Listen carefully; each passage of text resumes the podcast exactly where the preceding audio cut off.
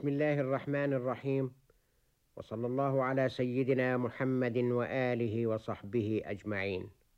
مستمعي الأفاضل السلام عليكم ورحمة الله وبركاته. صحابي اليوم رجل حرم الخمر في الجاهلية واستنكرها وربأ بنفسه كما قال عن شيء يذهب العقل ويضحك منه من هو أدنى منه وقد يحمله على ارتكاب الموبقات. ولما هاجر كان أول من مات بالمدينة المنورة من المهاجرين وأول من دفن ببقيع الغرق الغرقد. وهو أيضا الرجل الذي قالت فيه عائشة أم المؤمنين إن رسول الله صلى الله عليه وسلم قبله بعد أن مات. ذلك هو الصحابي الجليل الجمحي عثمان بن مظعون الذي كان من النفر الأوائل الكرام الذين شهدوا بالحق.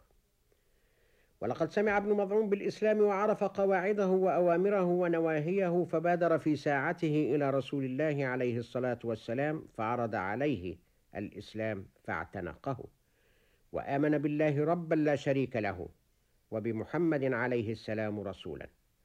كان ذلك قبل أن يدخل النبي دار الأرقم وقبل أن يتخذها مركزا للدعوة.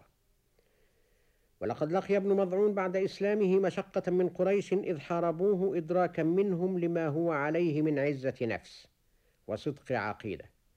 بل إن أمية بن خلف آذاه فعاتبه على ذلك في شعر يقول له فيه أأخرجتني من بطن مكة آمنا وأسكنتني في صرح بيضاء تقذع تريش نبالا لا يواتيك ريشها. وتبري نبالا ريشها لك أجمع.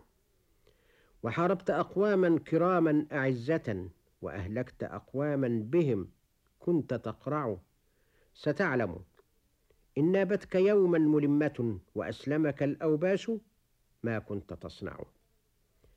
على أن هذا الاضطهاد لم يثني من عزمه ولا أزعج نفسه التي اطمأنت إلى الإسلام وإلى رضاء رسول الله صلى الله عليه وسلم إذ أسلم. ولما كان الإسلام لا يزال غضا والمسلمون قلة فقد أمرهم الرسول بالهجرة إلى الحبشة فكان عثمان وأخواه وابنه ممن هاجروا ثم عادوا مع العائدين. ودخل عثمان في جوار الوليد بن المغيرة وأصبح يروح ويجيء في أمان. ثم كان حديث بينه وبين إسلامه الذي في قلبه قال فيه. والله إن غدوي ورواحي آمنا بجوار رجل من أهل الشرك وأصحابي وأهلي يلقون من البلاء والأذى في الله ما لا يصيبني لنقص كبير في نفسي. فرد إلى الوليد جواره لأنه لا يرضى بغير جوار الله ولا يستجير بغيره فخرجا معا إلى المسجد. فقال الوليد هذا عثمان بن مضعون قد جاء يرد علي جواره فقال ابن مضعون صدق الوليد ولقد وجدته وفيا كريم الجوار ولكني أحببت ألا أستجير بغير الله وقد رددت عليه جواره ناله الأذى بعد تركه جوار الوليد وغضبه مشرك إذ لطم عينه وكان في ذمة منيعة كما قال الوليد ولكنه رد عليه في كبرياء المؤمن قائلا والله إن عيني الصحيحة لفقيرة إلى مثل ما أصاب أختها في الله وإني لفي جوار من هو أعز منك وأقدر يا أبا عبد شمس. فلم يغضب الوليد من هذا الرد إذ كان يقدره رغم ما بين الشرك والإيمان من هوة سحيقة لا يستطاع تخطيها وعرض عليه الوليد مرة أخرى جواره فأبى.